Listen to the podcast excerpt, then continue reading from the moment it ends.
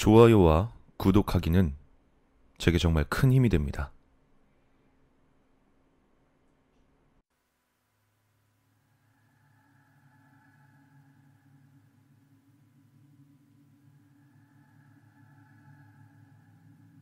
오랜만에 중학교 동창을 만났다. 10년 만에 만난 친구라 너무나 반가웠고 그간의 이야기를 듣느라 시간 가는 줄 몰랐다. 거하게 술에 취해 집으로 돌아가는 길에 학교 다닐 때도 유명했던 흉가 앞을 지나가게 되었다.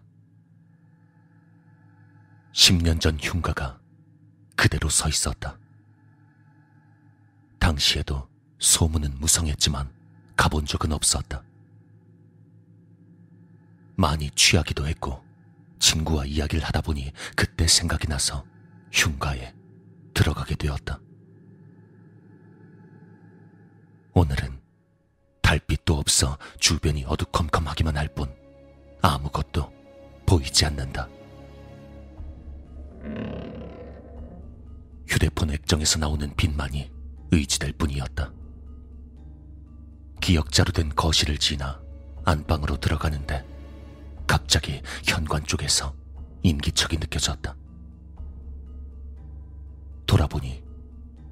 온몸이 피투성이인 채로 허공에 떠 있는 소녀가 서서히 다가오고 있었다. 친구는 소녀를 보자마자 황급히 방으로 들어갔다. 나 역시 반사적으로 친구를 따라 들어갔다. 너무 놀라 얼떨결에 방으로 들어갔지만 나갈 구석이 없었다.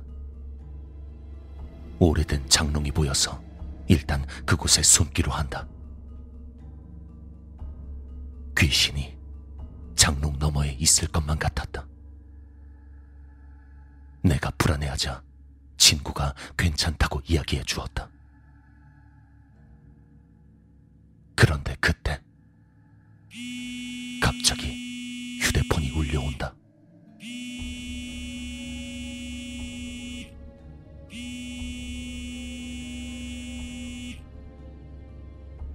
여보세요?